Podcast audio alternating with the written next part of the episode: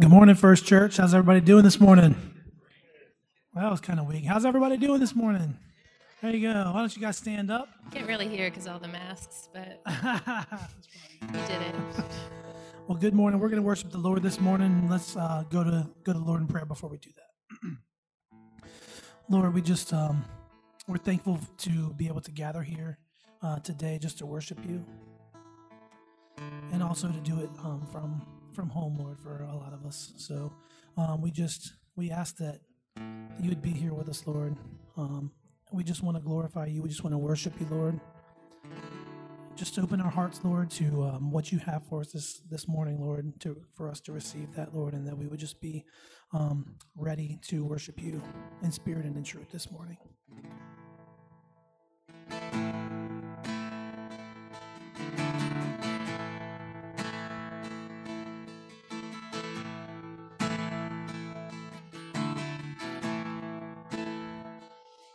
Love you, Lord.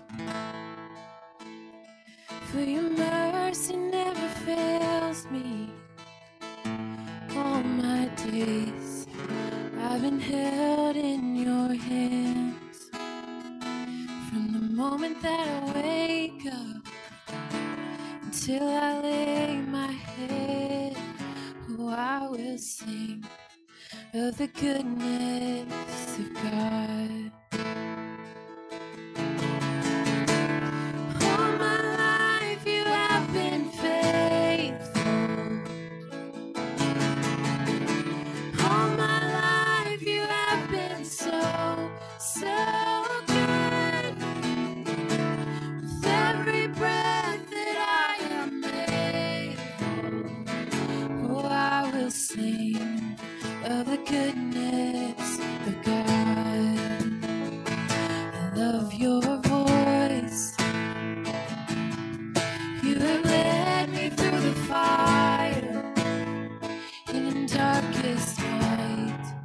Close like no other.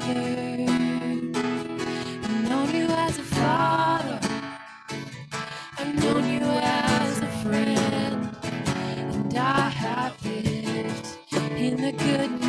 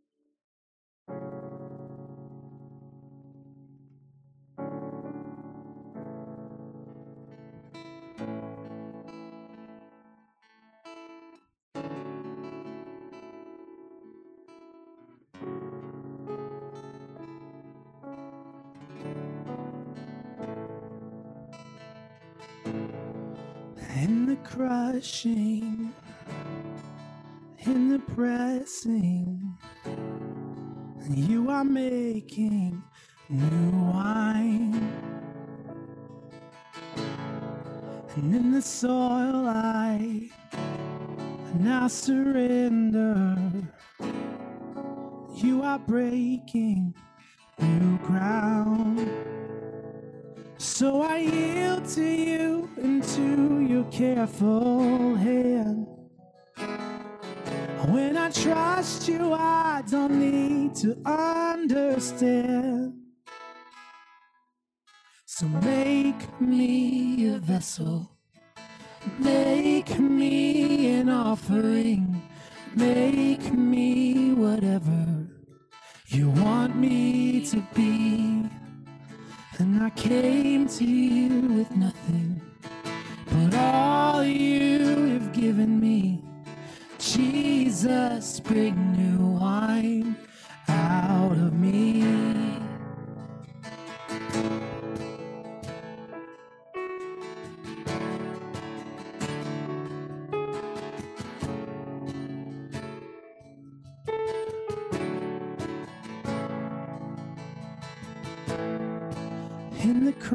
crushing, in the pressing, you are making new wine.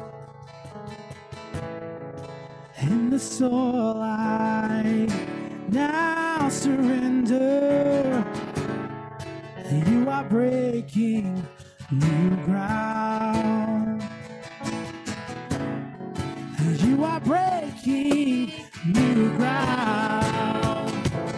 So make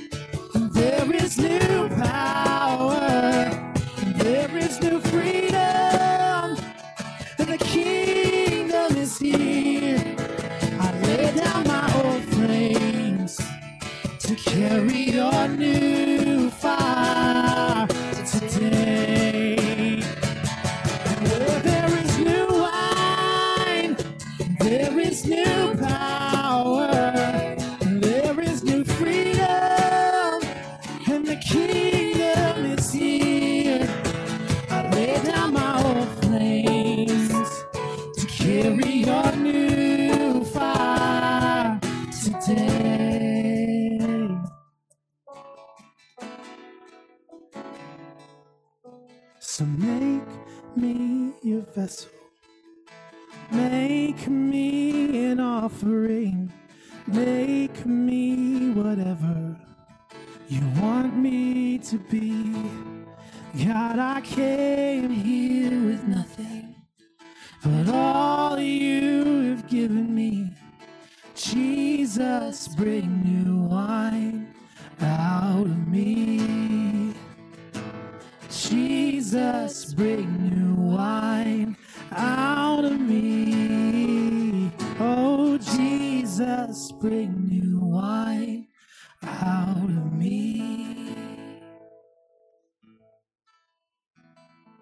we do trust you. We trust you as the vine and God the Father as the vine dresser. I pray that this would be the prayer of our hearts. If there's ever a time where we need newness of something, newness of, of strength, of boldness, of um, rest, rest from confusion and all of the things that are happening in our world. God, we trust you. We present ourselves as coming before you with nothing.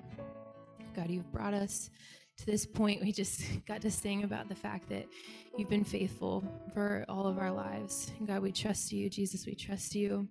Holy Spirit, we trust you to do this work in our lives. And we trust that it's even in the difficulty and the crushing and the breaking that so many of us have been experiencing in many different ways.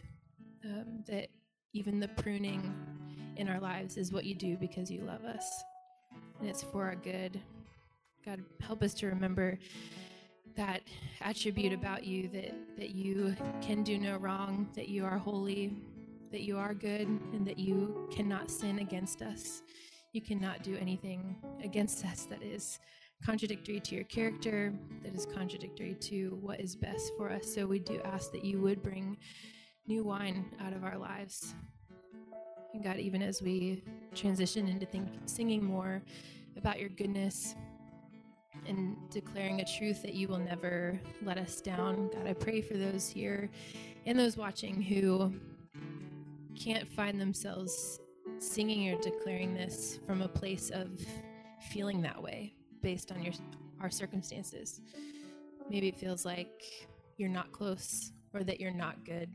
And God, that's just that's just us bringing our feelings and our our um, just realities. Sometimes it's reality that we don't feel these truths about you. But so, if that's the case for anyone, I just pray that we'd be able to sing this next song as a way to remind our souls of what's true, just as David did to say, Why are you so downcast, O my soul? Hope in God. So, would we remember your character, remember who you are, and even just sing these songs as prayers that we're not in these places right now where we can sing out of abundance or joy necessarily or any sort of happy circumstances, but God, you're there with us. You don't promise um, a life without difficulty, but you promise your presence in the midst of those difficulties. And so we cling to you, we trust you. Um, we just pray that our hearts would be postured towards you in the rest of our time in singing together. Amen.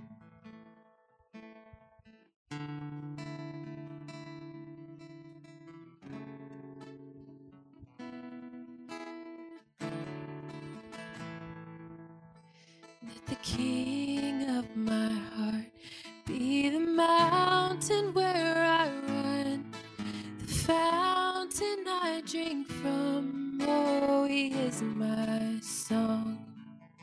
Let the king of my heart be the shadow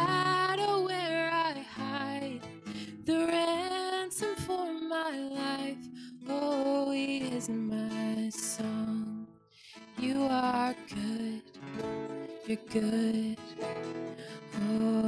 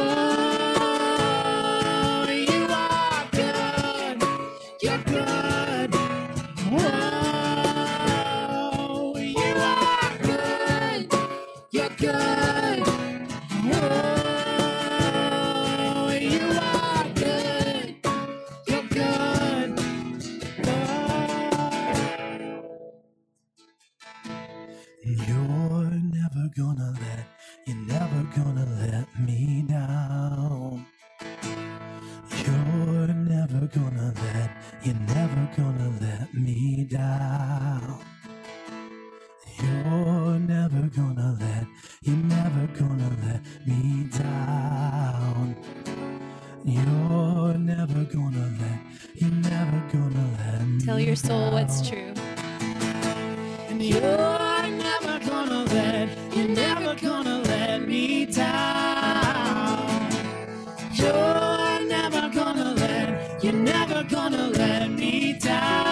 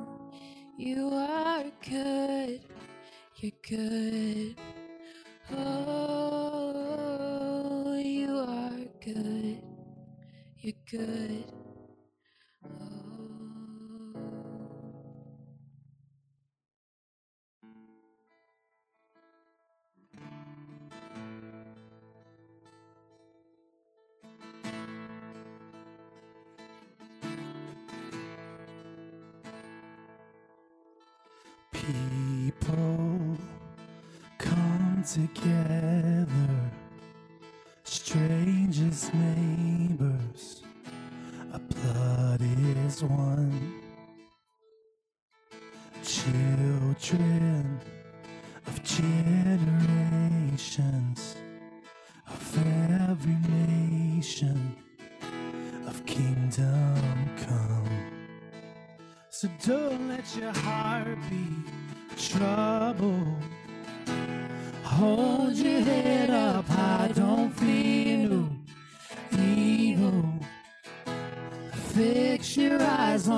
this one truth God is madly in love with you.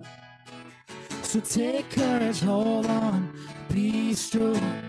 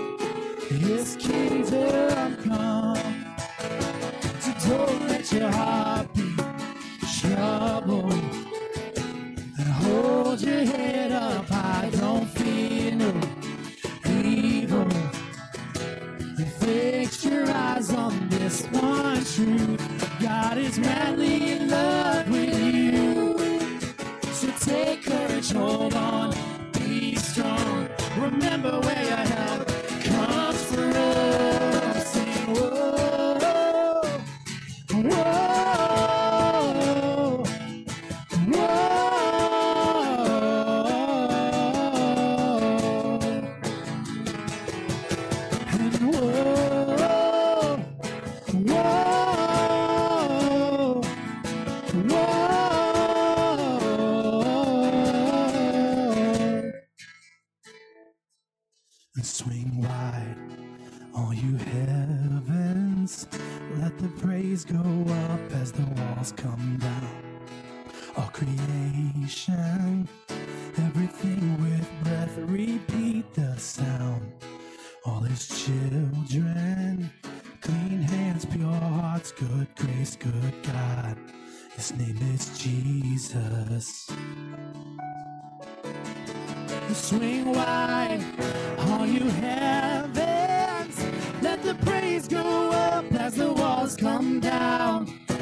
All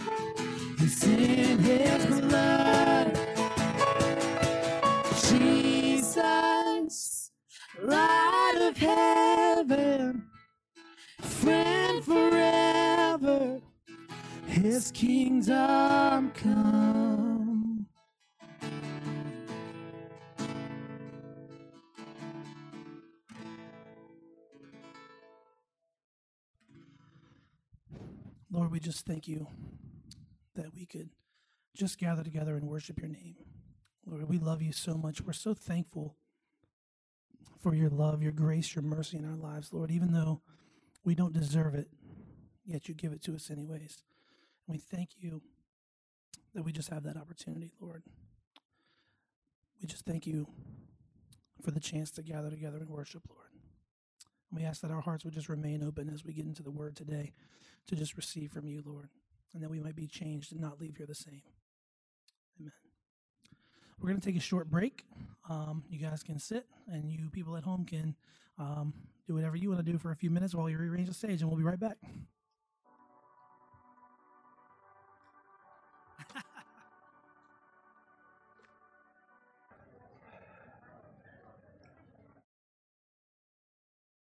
Okay, welcome everyone. Welcome, welcome. There we go. Welcome everyone as we uh, come back. And um, I was thinking about uh, how different this has been uh, these past few months, and and the bulk of our congregation is still at home watching on TV and on computers, and and so things are different and changed and not the way they were. And and I thought, you know, some of the things that we used to do every week we don't do anymore. And I, so I said, well, I'm going to do one, just a reminder for you, just in, in a way of focusing. This morning is not about you.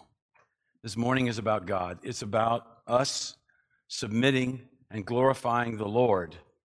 Now, we may learn something, we may find something, you know, you may get a charge out of something that may be awesome, but ultimately, this is about God and it's about honoring and worshiping Him. That's why we're here together. Another thing I want to say is uh, we mentioned it last week. I just keep, want to keep putting it in your head to be thinking about. Uh, you can uh, go to our website and email us. You can text us, however you want to get in contact. We're interested in ideas. We're interested in ideas of, of what the church can do in this kind of new world we're in because it doesn't look like things are going to change a lot in the next uh, six months or so. And so we, we kept thinking we'll just wait till things get back to normal and things aren't getting back to normal. And so we're we're thinking of some ideas and we're open to ideas from people to try to uh, find different ways to minister to reach out to impact our neighborhood. One that we're kicking around that you could be thinking and praying about is is in this time where parents are struggling with educational issues and their kids and not being able to help their kids we're thinking of uh, the possibility in, in the near future of setting up um, tutoring here at the church, allowing parents to bring their child to get tutored by an adult or a college student for an hour or anything like that, free of charge, just to help them through this incredibly difficult time where I know, you know, some kids thrive on that and some kids fall behind. And we really want to be a part of um, ministering with, to start off with, at least within our congregation, and then the possibility that this would expand to a greater outreach uh, to our community to be able to help in this difficult time. All right, we're in a series on the book of Hosea. We've been in this series for stinking ever, and uh, it, but we're we're getting close. We're getting close. Hang with me. And today we're going to talk about Hosea chapter 12. I titled entitled this "The Tangled Web We Weave." That is actually from a a, um, a poem. Um, Marmion, A Tale of Flodden Field by uh, Sir Walter Scott is, is where it's from. But it, it says this it says, Oh, what a tangled web we weave when we first practice to deceive. And it's that whole idea. We all know this is true. You tell a lie, and then somebody starts questioning you about it, and what do you have to do? You have to build lies on it to make it seem, to fill it out, to make it seem reasonable. And so it becomes this tangled web because then you have to remember the lies that you told. And that can get so hard and so difficult. Not that I speak from experience. This is just something that people have told me is true. I just want you to understand that. And so when we start to look at Hosea, when we start to look at the Word of God, um, Christianity, this being people who are followers of the Word, people of the Word, people of the book, people who follow Jesus. Christianity teaches us what we all want to avoid that we tend to be blind to our own sinfulness. We tend to be great in picking it out in others. We're good at saying, well, that's wrong, or those people are wrong, or those people are wrong. We're not good at saying, I have the same problem. I just express it in a different way. I just do it in a different way. And this, this, this really worries me. I worry. This is one of the things that I think about sometimes. I worry I could become a Pharisee. I could have all my doctrine right. I could be working really hard to live right and totally miss what God is doing. You look at the Pharisees, you know, we have a tendency sometimes to, to dump on the Pharisees and beat them, but they were people who really were trying hard. And their motives could be mixed, and a lot of things could get mixed in with that. But they they believed they had their doctrine right. They believed that they were doing the right things. And they missed the greatest thing that ever happened in the history of the world. They missed Jesus. Why? Because Christianity teaches us we tend to be blind to our own sinfulness. And so I try to have this stance. I try to say to myself continually, uh, when I deal with issues, when I deal with people, I always say, Bob, be willing to admit you're wrong in this situation. Be willing to admit. I have to be able to see that I could be wrong, and I have to be willing to admit it if I am wrong. And then I also work at exposing myself to other points of view and trying to think through them honestly.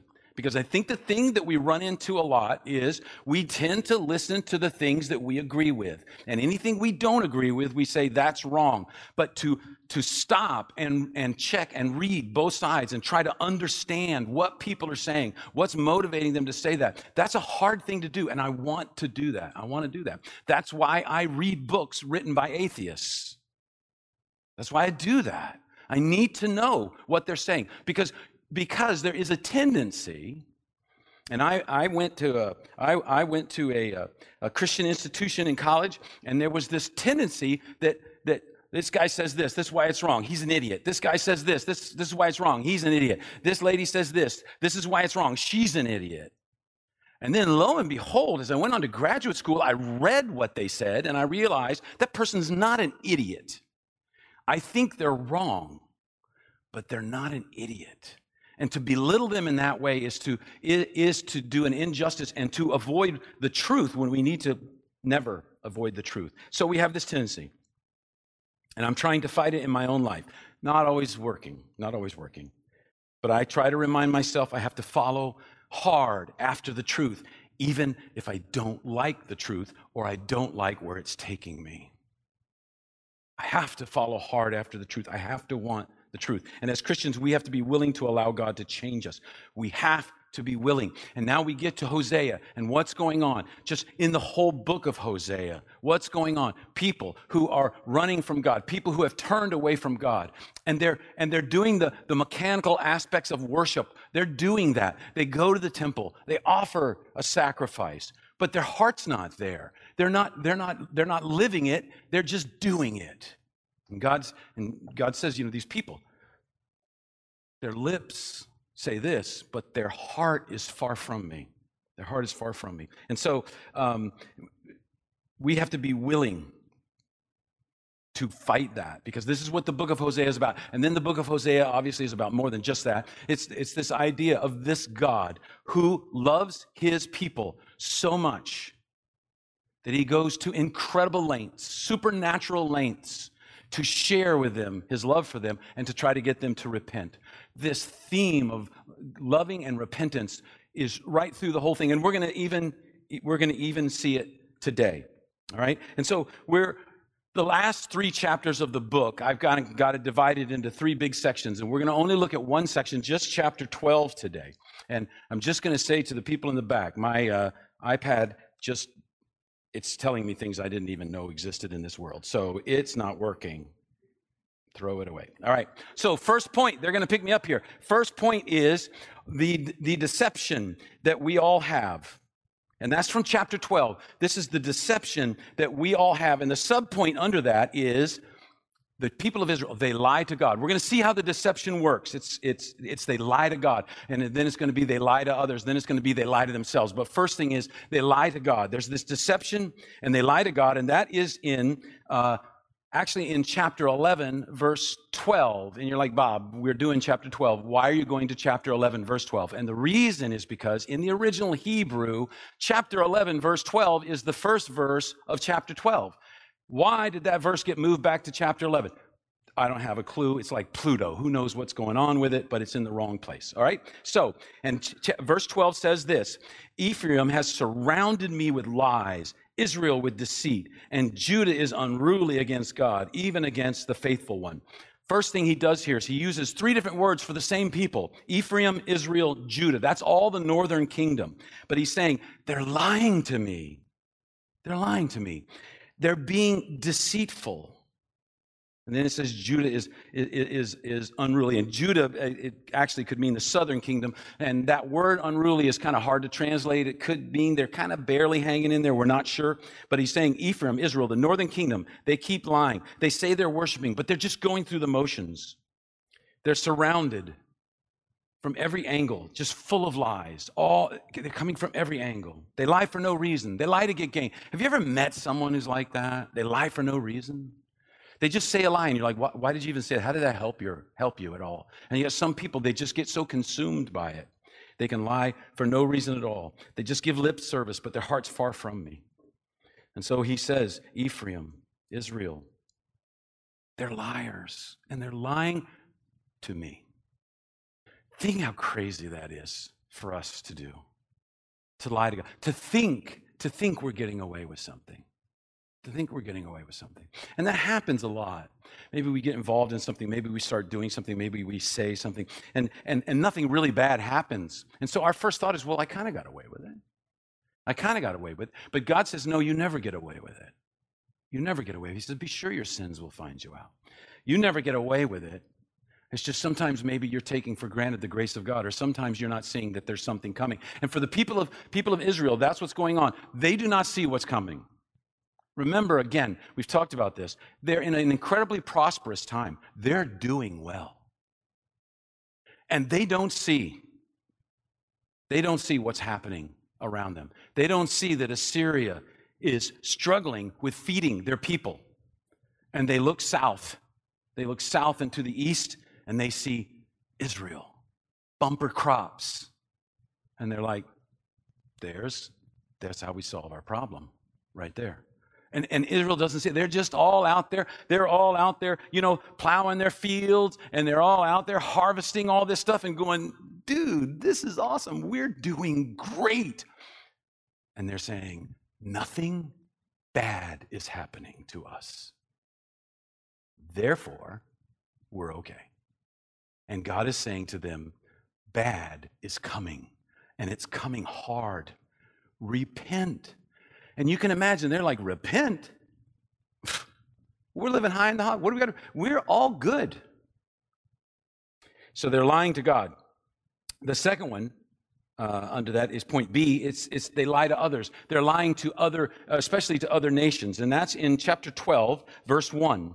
And it says, Ephraim feeds on the wind, and he pursues the east wind all day and multiplies lies and violence. He makes a treaty with Assyria and sends olive oil to Egypt. Now, this is really interesting because what's going on is they, they started thinking we can we can do this. We can we can beat both people at their own game. So what they did was they they went to Assyria and said, We want to make a treaty with you. They went to Egypt and they said, We want to make a treaty with you.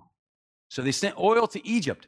That's part of what was going on there. We know this from historically what was going on. And so what did they do? They said to Egypt, if Assyria invades us, we're buddies, right? You're going to defend us. Egypt's like, yeah, for oil, sure. And then they go to Assyria and they say, if Egypt invades us, we're buddies, right? We're going to send you all these grapes and figs and we're going to send you all this food. And Assyria's like, sure, no problem. No problem. And then we know, actually, I'm just, you know, kind of summing it up. Assyria said, and, and it's just us, right? You're just making this treaty with us. Oh, yeah, you're you're the only one from my eyes, right? And they're playing both sides. They're burning the candle at both ends. And what happened was Assyria found out. And Assyria said, We need grain. You guys are double dealing. And they came and got them. And so they're lying to other nations. They're multiplying, they're, they're building lies on lies on lies. And they're caught. And the whole time, God is telling them, if you will just trust me, I will get you through this. Will you trust me? And they go to Egypt. Will you trust me? And they go to Assyria. They were supposed to trust God. And what they did is they trusted others. Now, we don't make alliances with other nations in our lives like that, but we do make alliances. We do build on agreements with people. Maybe it's the people around you, maybe it's people you work with, maybe it's fellow students. And we present ourselves to people in a certain way. And we say, This is who I am. And many times it's not who you are. And how you are, how you are at work, uh, how you are with your family can be so different from how you are from other people. How you are at work can be different. How you are with your friends, how you are at church can be different from how you are when you leave church.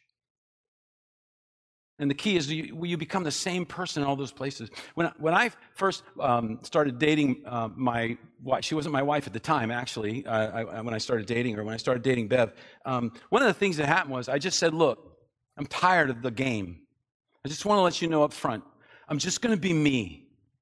I'm just going to be me, and I'm kind of goofy, and I'm kind of nerdy at things, and I'm kind of this, and I'm kind of this, and and so you can decide really quick whether you want to spend time with me because you're not going to have to spend a lot of time figuring out who I am because I'm just going to be me.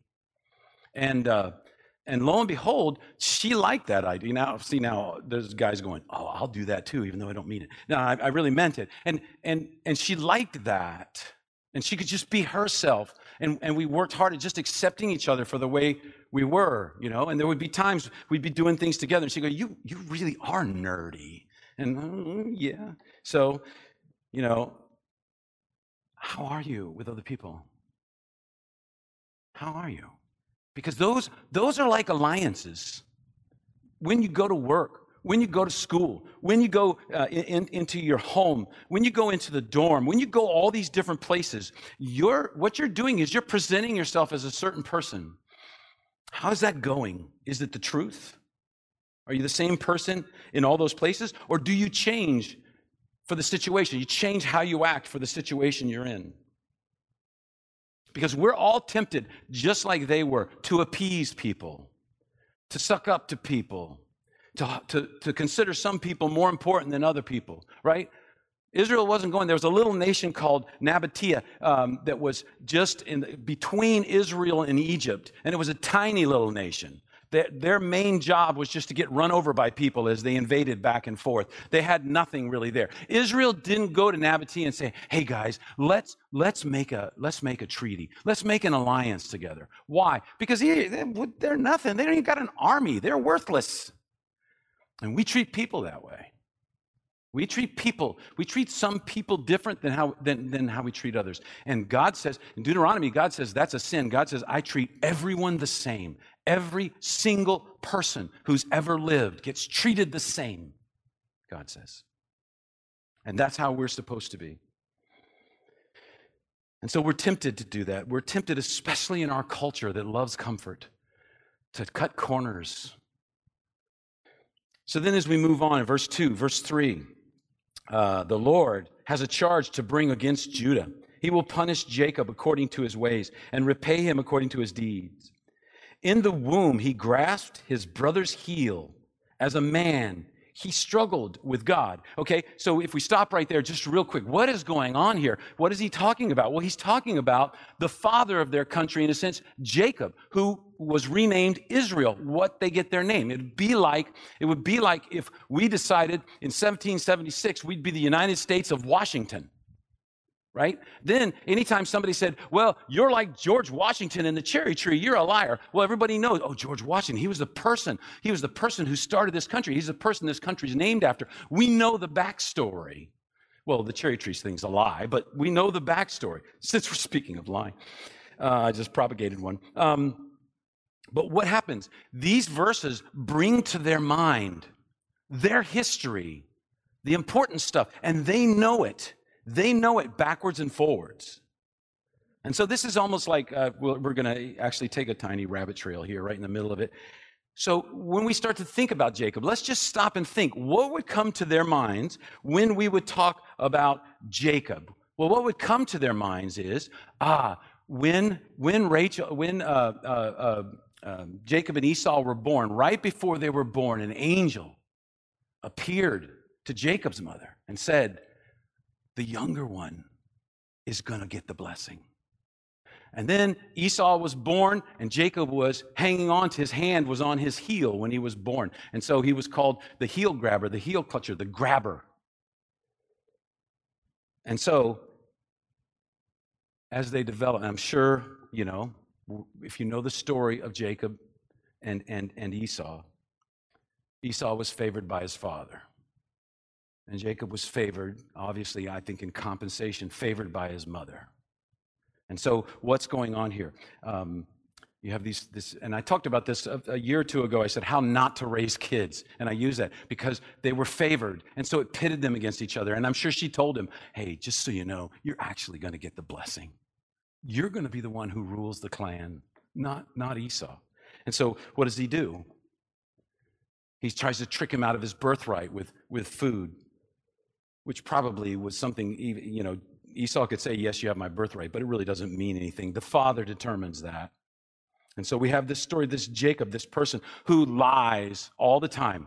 And what does he do? He lies to get, and this is, this is interesting for us to think about. He lies to get what he thinks is right. He lies to get what God promised. He's trying to bring about God's will, but he uses deceitful ways to do it if we have to lie or bend the truth in pursuit of a good cause, we have invalidated it because the ends don't justify the means. And this is what's going on here. And so it comes time for Isaac to give the blessing. And we know this story. You know, he says to Esau, Give me the food I love. You know, and I was trying to think, you know, like, give me the food I love. What would I say? You know, and, uh, you know, like an ELT, an elk lettuce and tomato sandwich. That's, he says, he says to him, he says, Esau, that ELT, I, that's what I want. Especially slice it thin. It's really good that way and I will give you the blessing that belongs to your younger brother. That I will give you the blessing that you sold to your younger brother, that little punk. All right? Okay, now you're thinking ELT, little punk, that's not my Bible. Okay. You're probably using like the NIV or the ESV. You need the RMV. That's that that's the reversed Mosley version. That's the one where that stuff is in. I have some copies I'll sell you. So what happens? Jacob, he knows he's been promised this blessing by God. But he's not trusting God to make it happen. He's thinking how he's going to make it happen. So he and his mom deceive his father, and his father gives him the blessing. You guys know, we know this story. He tricks his father. And what is in this passage we've been looking at? He's saying, You've become like your father Jacob. You've become like your namesake. You're deceivers. But there's a glimmer of hope because Jacob was a deceiver. He was a liar. He was twisting. He was conniving. But there's a glimmer of hope because we know from Genesis, and this is all, you can look it up if you want, between Genesis 28 and Genesis 35. I'm just summing up a large swath of scripture. There's this, this, this glimmer of hope because at one point, he wrestles an angel, and it seems to be a theophany, a, a visitation of God. And he, he wrestles and, and he prevails. He found God. He- I should have said this. He leaves his family because he thinks he's going to get killed by his brother. He has a vision of God at Bethel, uh, the place where he lays down, and he, that's what people call Jacob's ladder. It's not a ladder. It's a, it's, a, it's a causeway, and it's a time where God says, I'm going to come down. And just to link it up, because I think it's really cool, when Jesus meets Nathanael, one of the things Jesus says is he says to him basically, I'm the causeway. So Jacob lays down. God shows him this vision of heaven being able to come down to earth and earth being able to reach heaven. God shows him this vision. How can that happen? What could happen that would enable a human being to do that, enable God to come down to human being? And Jesus said, I'm the ramp that it comes that God comes down on. My body becomes that ramp. And so it all kind of weaves together. It's really pretty cool. And so God gives him a vision. He tells him there's a covenant still in effect. Jacob says this place is going to be called from now on Bethel, the house of God. In, Ge- in Genesis 29, Jacob meets Laban. Jacob, the deceiver, runs into somebody who is a master deceiver. And you know how that worked out, right? He got a taste of his own medicine. Then we move on into Genesis 32, and he wrestles with God. Genesis 32, 28. If we can bring that one up for me, thank you.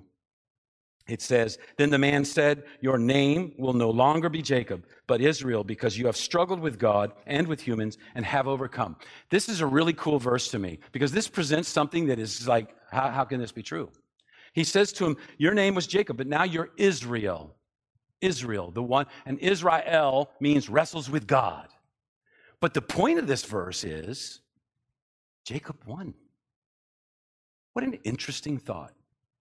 God got in a wrestling match with a man, and the man won. Now, he paid a heavy price, right? God dislocated his hip bone. I mean, in, in, that, in the midst of that. And I got to feel like God was kind of taking it a little easy on him while he was doing it. But he tells him that that's what happened. And so, if you, um, can we go back to Genesis? Uh, no, go back to Hosea, the fourth verse, where it says, He struggled with the angel and overcame him. He wept and begged for his favor. He found him at Bethel and talked with him there. And so, as we see how his life develops, he ends up wrestling with this angel, with this vision of God, however it is, and he gets this blessing. And then in Genesis 35, God tells him, Go back to Bethel. I'm going to do something special in your life. Go back to Bethel. And it says he told everyone in his household, Get rid of your idols. No more compromise here. No more compromise. The book of Hosea, God is saying to us, Get rid of your idols. No more compromise here. Get rid of what you're trusting. They were trusting political alliances. They were trusting military alliances. They were trusting their money, their wealth, their, their goods. They were trusting all those things. To get rid of those things. None of those will save you from what's coming. None of them will save you from the whirlwind that is coming. Only I can save you from that whirlwind. And in Genesis 35, he goes back to Bethel. He reestablishes the covenant, and God speaks to him about this relationship that they now have. Now, all of that from deceiving his brother, deceiving his father, being deceived by his father in law, um, um, trying to make amends, uh, make amends with his brother, having this, in, this intense battle, in a sense, with God. And to Genesis 35, where God reestablishes the covenant and has this relationship with him, all of that is what comes to the mind of the people in the book of Hosea who are listening to it. And he so he tells them, You've become like your father Jacob. You are deceivers, but there's a glimmer of hope. There's always a glimmer of hope. There's always a glimmer of hope. And so he says, he says, put away your idols. And he even tells them earlier, I mentioned this. He's, he says, You're going to Bethel, but it's not Bethel anymore. It's Beth Aven. Beth Aven is the house of evil instead of the house of God. Because they, they'd gone up to Bethel where Jacob had met God, and it was a holy place to them. And they put Baal, and they put Ashtaroth, and they put uh, um, all these different idols all around. And then they kept an altar for God. I said, well, just keep them all. Let's, let's play, the, play the whole field, cover our bases.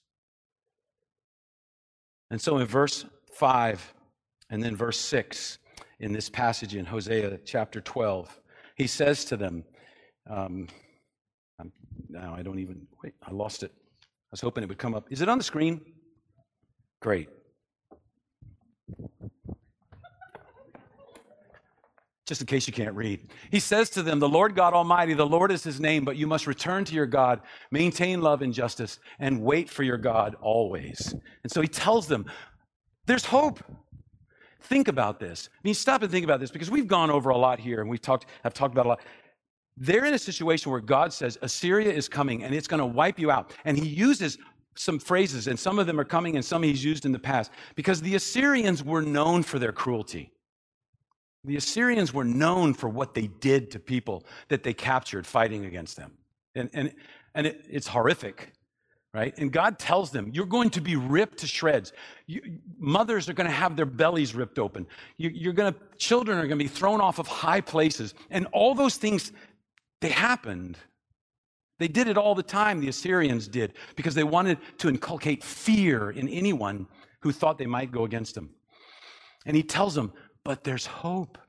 This doesn't have to happen. This doesn't have to happen. He says, you, you can find hope here. I want you to, uh, and, and to me, it's, this is God's heartfelt plea. I love you. Yeah, we can take that and throw it away. Um, no, he's saying, I love you. I don't want this to happen. Repent. Repent. That's still being brought forward here. There's time to repent. I will answer. Okay, so the third thing we had, um, they, they, they lied to, to God, and then they lied to others, and now we're going to look at they lied to themselves. All right, and, and this is in verse 7. He says to them in verse 7, I, I should have put it on my sheet of paper. Verse 7. Is it on the screen? Verse 7? Nope. Oh, we don't have verse 7. Okay, he says to them, You use unequal scales. You use unequal scales. He says, Your merchants cheat people. You're cheating yourselves. You're cheating each other. He, he talks about you, you use a, a, a balance that is off. You love to defraud. And the whole point is, you're defrauding each other and you're defrauding God. In Malachi, when he's dealing with some similar situations, people, he says, Will a man, God says to them, Will a man rob God? He says, Do you think you get away with that? Do you think I just don't see it? Do you think when you cheat someone, I just turn a blind eye and not even think about it? He said, No. Will a man rob God? And so he's, he's asking them a question What is due God in your life? When you look at what God has done in your life, what is due him? What does God say is due him? He says, Honor me, glorify me, love me, just like I love you. And then sometimes things flow out of that. I love God, so then I then I impact other people's lives. And he says, I want you to, I want you to not defraud me. Thank you. You know, if I knew anything, this would be so easy, wouldn't it? And so they lie to themselves. They're prospering. They're trusting riches. They're trusting idols. They're tempted to think, look what I have. I'm so rich. Look what I have. Jesus tells us, beware the deceitfulness of riches. Jeremiah 17, 9 tells us that the heart is deceitful. And there's another place, and, and, and we, we talked about this a few years back. There's another place where, where riches have interfered with people's ability to, to love and to worship God. And this is, this is in uh, the city of Laodicea. And uh, he tells them, he tells them, he says, I know your works. I know that you're neither hot nor cold. I would you th- that you were either hot or cold. So because you're lukewarm and neither hot nor cold, I will spit you out of my mouth. Now, I want you to see, here's a map of, of Asia Minor, of what is Turkey now. And right in the middle where the red dot is, that's Laodicea. Now, we've been over this. Some of you know this, but there's always people who don't. Anyway, I think this is so cool. I love it. All right. If you look just above kind of the red dot there, it says Hierapolis. And just below it, it says Colossae. That's where the book of Colossians, that's, that's where they, those people were. All right? So Laodicea, he's saying, I wish you were hot or cold, but you're lukewarm. You make me want to throw up. All right? So in Hierapolis, and, and this is the, the ge- geographical layout of the land, in Hierapolis, up on this mountain, there were these hot springs. They're still there today. Before COVID, people went there like crazy as tourists because they're these, these very beautiful blue hot springs. They're about 100 degrees coming out of the mountain, and, and it's like giant, and there's like 50 or 60 of them, huge, some as big as this room, like giant hot tubs. And so these hot springs were known for being good for people. It was medicinal to go and sit in those hot springs, and, and, and you just felt better. Your, your, your achy joints felt better. Your circulation was better. And so there were those hot springs. But then if you look down, there's Colossae. Now, Colossae was at uh, the base, it's called Mount Cadmus, and Mount Cadmus has snow almost totally year round, plus it has a number of springs near the top. And so this pure, cold spring water runs right down through Colossae. And so people knew if you're sick, you need to go to Hierapolis. They have these pools of hot water that are so refreshing, full of minerals. And if you need refreshment, go to Colossae. They have the purest, most delicious drinking water. Now, those two things ran down from that mountain and they hit the river, uh, I think, and then they ran through Laodicea. Well, just think hot, full of minerals. I mean, almost you, you could feel it. Water gets mixed with cold, pure water. What have you got? You've got lukewarm water that tastes terrible. It makes you want to throw up. And so God says, Hey, I know you. I know your works. You're neither hot nor cold. I wish you were cold. I wish you were hot.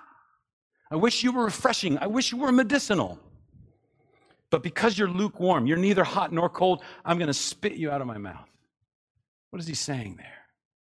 He's, he takes something that they know intimately in their locality and he's making it an application to their spiritual life. He says, You have just become so mixed up that you're worthless. Nobody drinks the water in Laodicea. They bring their own water because it's so bad. And so then he tells them, He says, For you say, I am rich, I have prospered, and I need nothing, not realizing that you are wretched and pitiable, poor, blind, and naked. What is what's going on there? Well, here's the thing, and this is where knowing culture and context is so important because he's doing the same thing he just did about water. He's pulling something that is local to their context that they will understand perfectly. There's three things that Laodicea, and Laodicea, during the time this was written, may have been, some historians think, the richest city in the world. In the world. And here's why they were a leader in fashion, in manufacturing garments. They're on a major trade route that links China with Europe and, and, and then down into uh, as much Greece mainly, and then down into the Middle East and Egypt. All of that flows through the Mediterranean along roads and hits one main road. And sitting right in the middle of that main road is Laodicea. And so they, uh, they were known for uh, these, these, these clothing, these garments. They were known for some dyes that they could make that no one else in the world could make. Second thing they were known for banking.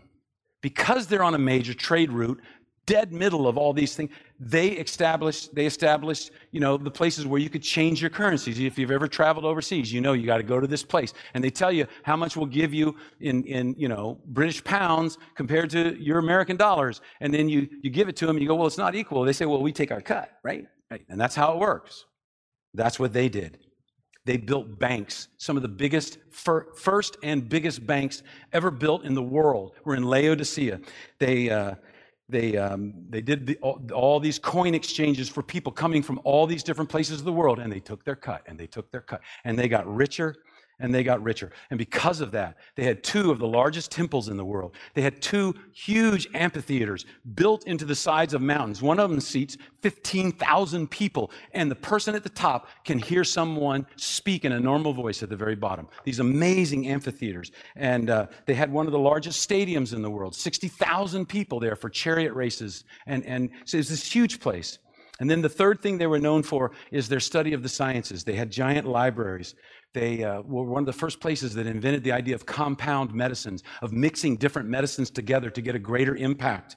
They were known for an eye salve that came out of, out of a, a, certain type of rock that was only in that area when they ground it down. And it was an incredible, it, it healed a lot of people. It was known for that at the temple of Asclepius. And, and uh, so all these three things, they brought them money, they brought them fame. But look at what he says. He says, You say I'm rich. You say I have prospered and I need nothing.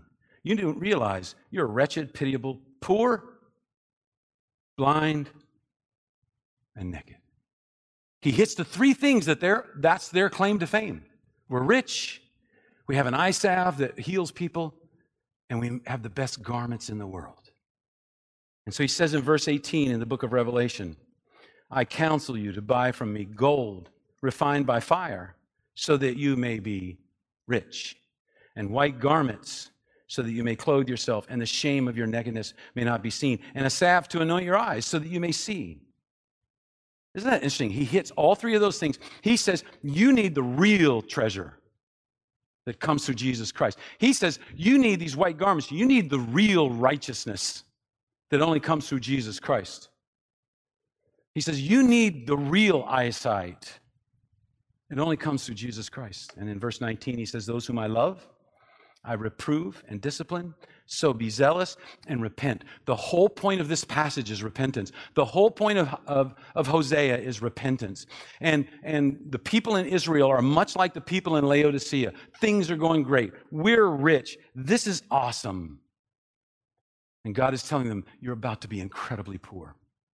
You have these nice homes, and He tells them later, He says, You're going to start living in tents again. And He says, You have all these, you're going to lose everything. And we talk about this, I've talked about this before. We're the richest nation in the world. Our church cannot become Laodicea. We cannot become lukewarm and just average and just meh. We can't do it because God says, I take away from people like that. And sin deceives us. Paul Tripp wrote, The doctrine of sin is probably the most empirically verifiable doctrine in the Bible. It's not hard to see it all around us, and probably the most maligned and least believed in. If you have kids, even now, I can imagine it's in some right now, some parents going, Will you guys be quiet? I'm trying to listen to Pastor Bob. Right? If you have kids, you know the fact that there is sin. Right? You just know it. It's just automatic. I saw it in my kids.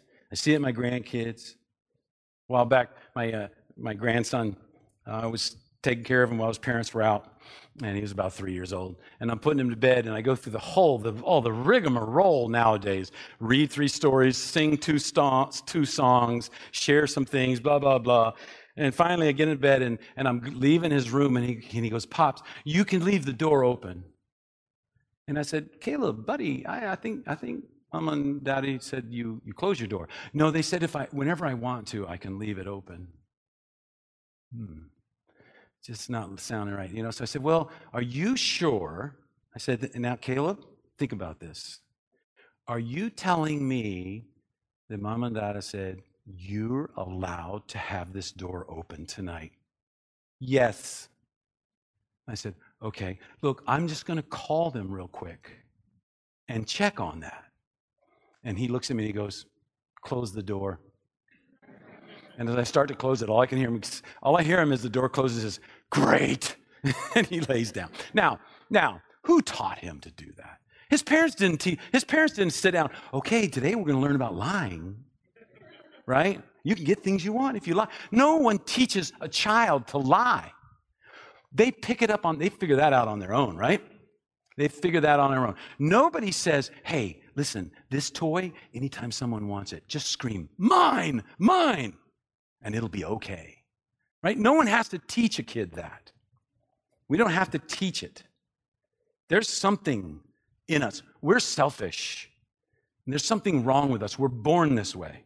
We lie to others. We lie to ourselves. We hide from God. We pretend that we're better than we are. And we don't like to talk about these things. I don't like to talk about these things. But it's what we need to talk about sometimes. Because at the very end, he says, I am the Lord. I've been the Lord your God ever since you came out of Egypt. I will make you live in tents again, as in the days of your appointed festivals. I spoke to the prophets, gave them many visions, and told parables through them. He says, he says, Look, you think you don't need me, and you've forgotten me. And he's reminding them of how they used to depend on him. He says, I brought you out of Egypt. Remember how you used to depend on me? You depended on me for food. And he says, I'm going to make you live in tents again. It's going to happen. You're going to lose it all. All these big houses, all these nice places. And he says, that's in the days of your appointed festivals. He's reminding, he says, what's the point of those festivals? What's the point of all of that? It's to remind them of something, to remember what God has done in the past, and then how that equips them to serve him in the future. And they've totally forgotten the point, or they've totally ignored the point.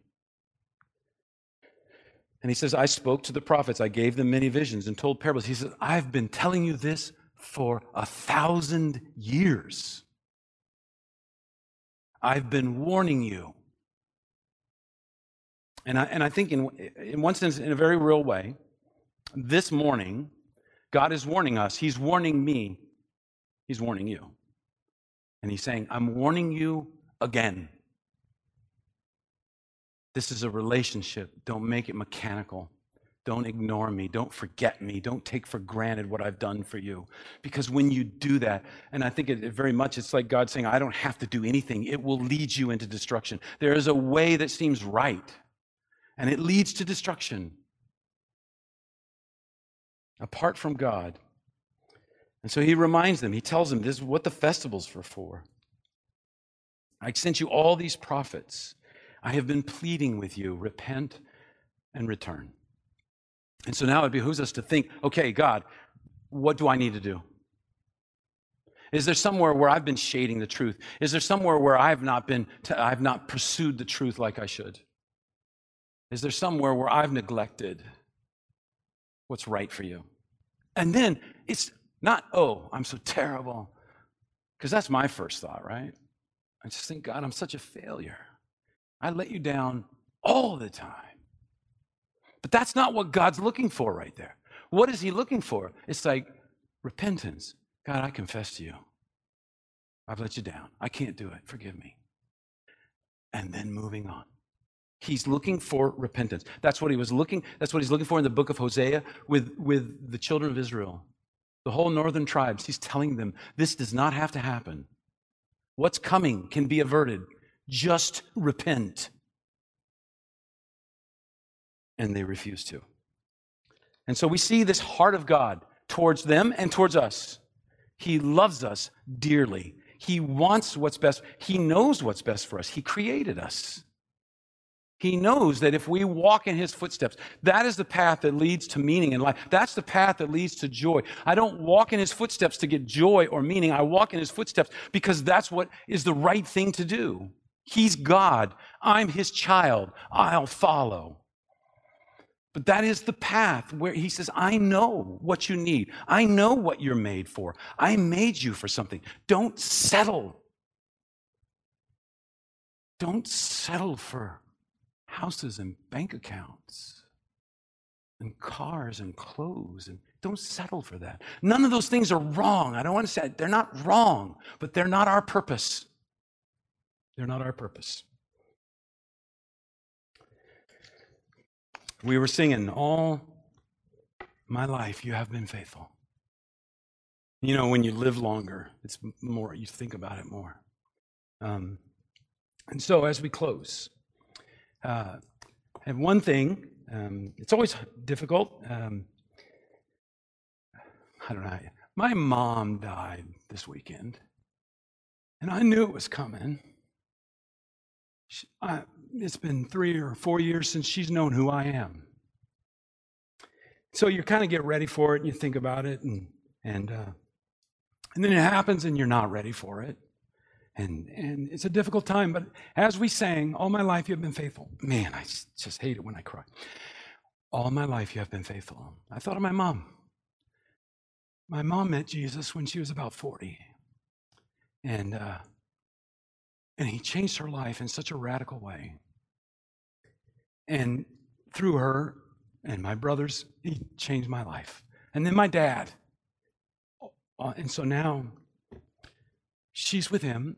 And uh, I just didn't want uh, this to kind of trickle around so that people find out and somebody comes up to me a month later and says, Did I hear you? You know, so but, um, my mom is in heaven. She's with Jesus now, and she's she's my dad's there and family members. And um, so, in one way, I'm very thankful that her suffering has ended, but uh, also it's, it's weird. She didn't even know who I was towards the end, and I miss her. So it's kind of a crazy thing.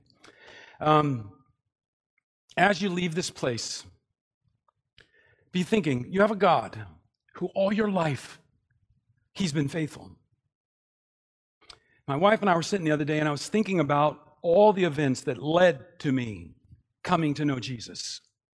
And I think almost everyone here, we all have these little stories of, yeah, man, God was protecting me because I could have died in that moment. And I look back at the things I did, and and you know, I tell you guys that I was a pretty bad kid, and everybody's like, "Oh, Bob, he's so humble." No, it's just I was a pretty bad kid and uh, did some terrible things, and I could have died so many times. And God spared me, um, and then saved me. So all my life, He's been faithful, even when I didn't know Him. He's been faithful, and He's been faithful for you. And so He calls to us now leave this place and go and be light in a dark world. Be people of grace, people of love, people of empathy, people who share Jesus through word and deed. That's our, that's our job. And uh, my mom, we just got her. Well done, good and faithful servant. For us, ours is still coming. And so we have time. We have time to do more for this Savior who loved us so much. Let's pray. Father, thank you for your love. Thank you for your word. Even in a book that can be so difficult as Hosea, we just see over and over and over you, you break in with, with your love. You call them to repentance. You give them chances and options. And Lord, you do that for us. Help us to not take that for granted. Help us to live in a way that honors and glorifies you. In Jesus' name, amen. Thanks for joining at home or here. We love having you. God bless you, and you are dismissed.